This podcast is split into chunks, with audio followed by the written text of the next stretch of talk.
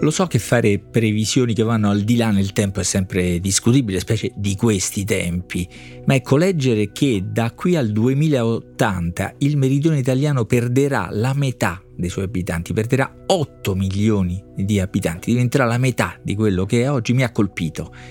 E se la previsione sembra azzardata, andando appunto troppo al di là del tempo, guardiamo cosa è accaduto in questi venti anni. I residenti sono già scesi di più di un milione, di un milione e centomila nel sud del nostro paese. Quello che si prevede è dunque una forte accelerazione, ma quello che è accaduto è già sufficiente per capire le dimensioni di un fenomeno che del resto ciascuno di noi vive in un modo o nell'altro, spesso da vicino, a volte anche sulla propria pelle. Se poi guardiamo alla qualità di questa migrazione, almeno a livello di istruzione, ecco, anche qui di istruzione, staccato, non solo la distruzione, tutto attaccato ci sta in questo fenomeno. Beh, negli ultimi vent'anni il ventisei per cento era laureato delle persone che andavano dal, via dal sud. Oggi, negli ultimi due anni, questa percentuale è salita al quarantadue per cento, dal ventisei al quarantadue per cento. Si tratta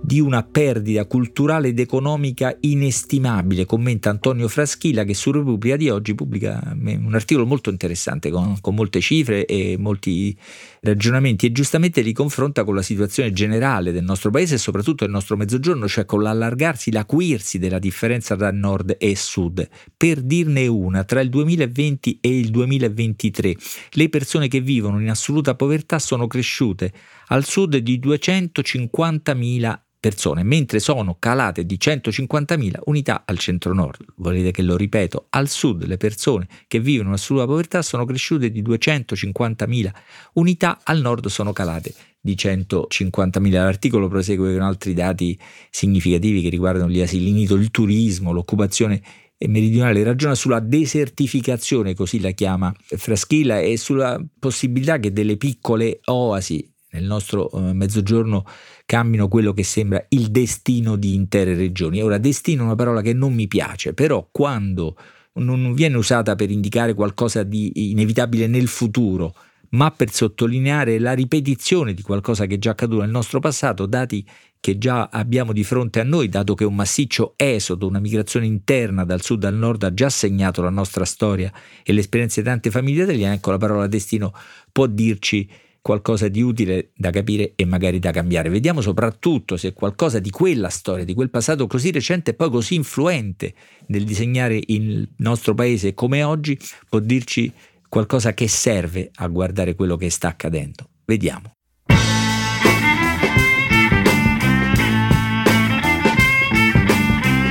Questo è Timbuktu di Marino Sinibaldi, un podcast del Post che parla con i libri.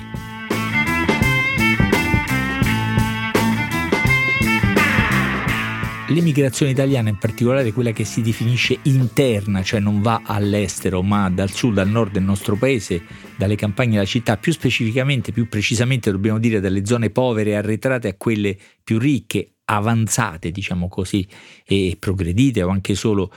industrializzate, ha una storia non solo recente nel nostro paese, ha segnato, in alternativa all'emigrazione nel nord Europa e nelle Americhe, ha segnato tutto il secolo alle nostre spalle, almeno nel Novecento, almeno fino al tentativo fascista di ridimensionare o addirittura fermare questo processo con delle leggi all'inizio degli anni trenta, e poi in particolare una legge contro l'urbanesimo nel trentanove,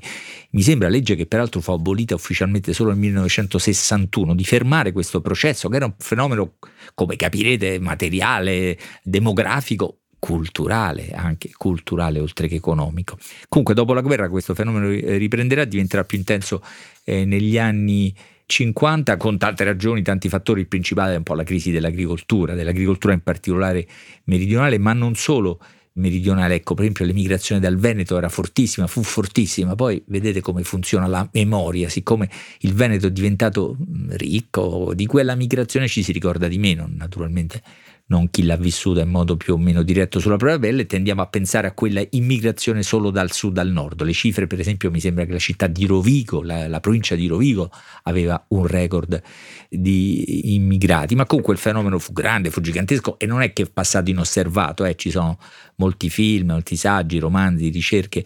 che lo raccontano. Io, per capire se può dirci qualcosa sull'oggi, ma anche per consigliarvi un libro davvero molto interessante, molto importante. Ne ho scelto uno che peraltro ha alimentato all'epoca una polemica abbastanza forte. Ai suoi tempi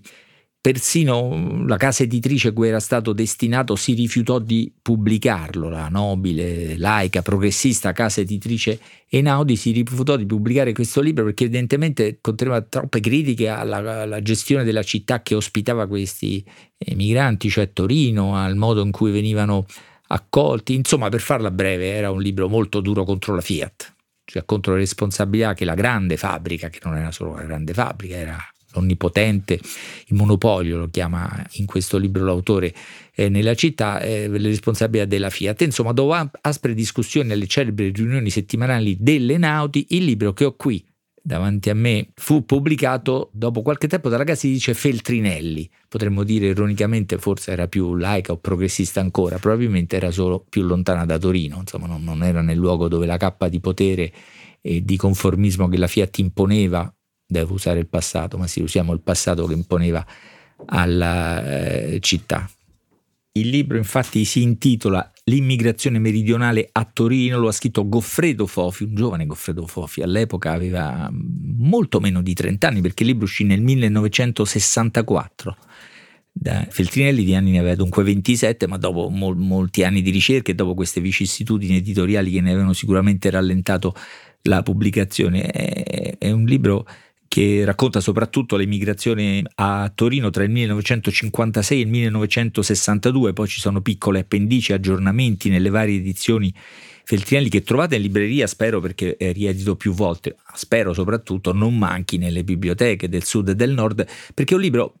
tanto bellissimo, ma, ma un vero e proprio modello, nonostante il tempo che è passato, un modello di metodo, no? Perché Fofi si immerge ne, ne, nelle cifre, nelle statistiche, allora non, non tantissime, non accuratissime, nelle prime ricerche, i primi saggi, ma soprattutto si immerge in decine di interviste, passando giornate intere con i meridionali, giovani e meno giovani, nelle case, nei bar, credo più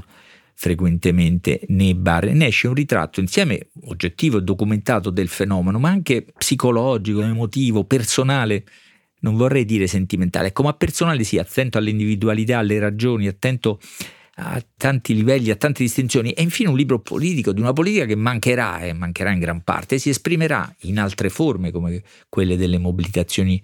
operaie più o meno contemporanee all'uscita di questo libro, in qualche modo anticipate, diciamo, dal libro di Fofi nei primi anni sessanta con gli scioperi, le manifestazioni che culmineranno in quella da cui tutto cominciò, per così dire, nel millenovecentosessantadue a Torino in piazza Statuto, e poi con l'esplosione dell'autunno caldo alla fine del decennio alla Fiat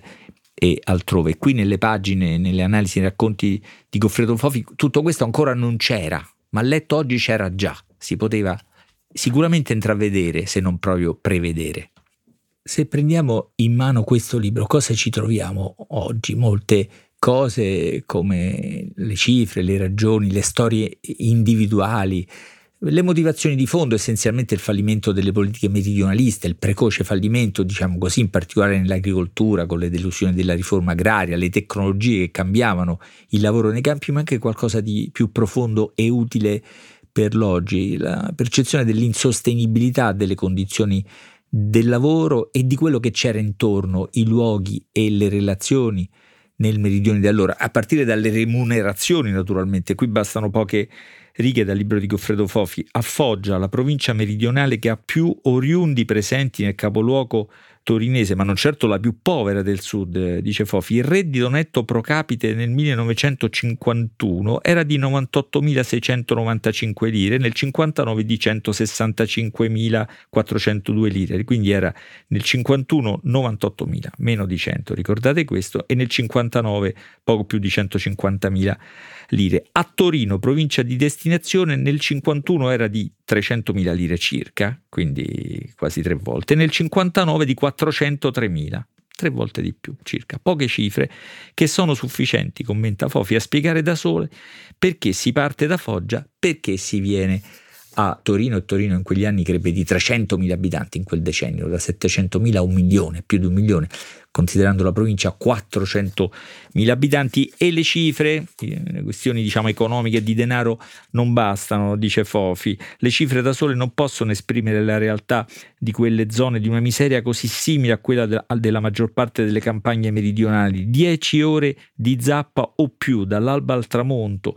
su terra non propria o su spezzoni di pietraie, dall'età di otto nove anni, lavorare come buoi per pochi mesi e languire nelle piazze per il resto dell'anno, essere oppressi, sfruttati, maltrattati, non avere diritti, non avere dalla vita niente che possa darle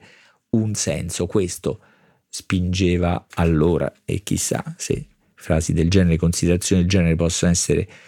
ripetute più o meno identiche.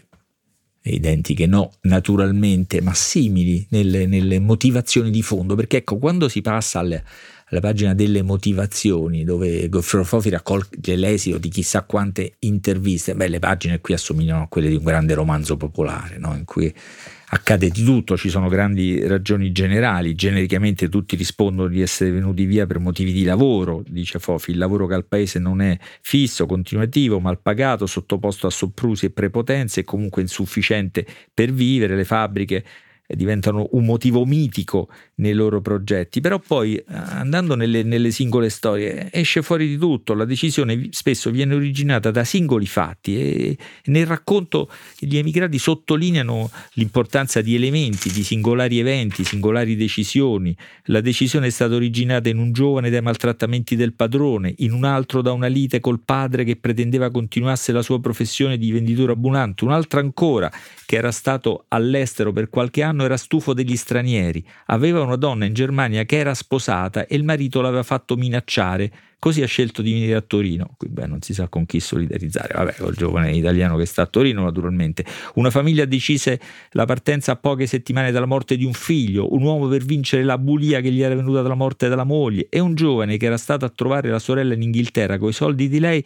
si fermò a Torino per l'esposizione, quella del millenovecentosessantuno del centenario dell'Unità, vide che c'era lavoro e ci rimase. C'è anche chi si è mosso in seguito a una dolorosa delusione amorosa per dimenticare, chi non ha fatto che seguire il figlio, eh, deciso alla partenza che i familiari eh, cercano, non riuscivano a fermare. Uno studente figlio della proprietaria di un piccolo bar era angosciato dalla necessità di essere costretto a fare al suo paese l'operaio, un altro era stato in carcere per tre anni per furto, una volta uscito dal lavoro al paese non ne trovava, così è venuto via. Per un altro il problema era di, virgolette, potersi sposare bene, di non trovare la ragazza adatta al paese perché la scelta al paese era poca, e così via. Vedete, le motivazioni, come quando si vede da vicino i processi migratori, diventano tante e sì, davvero non trovo paragone migliore di quello di un grande romanzo popolare. L'accoglienza eh, non c'è, scarna, povera, poco organizzata. Le pagine che appunto parlano del monopolio Fiat sulla città sono quelle più dure, quelle che forse hanno generato il destino all'epoca infelice dal punto di vista editoriale. Oddio, infelice, no? Non era uscito da Einaudi, poi è stato pubblicato per fortuna. In realtà, scrive Fofi, la concentrazione e specializzazione della città attorno alla Fiat assume aspetti inquietanti. Il ruolo che ha qui assunto l'industria automobilistica è tale da obbligare le prospettive di sviluppo a qualsiasi movimento economico della città, ma anche la sua cultura, i suoi orari, per chi lo ricorda, il costume intero di una città. Fofi descrive benissimo, con il ruolo anche che aveva un giornale, La Stampa di allora, nel diffondere naturalmente atteggiamenti paternalistici, pietisti, mai in grado però di infrangere i, i pregiudizi. Pregiudizi che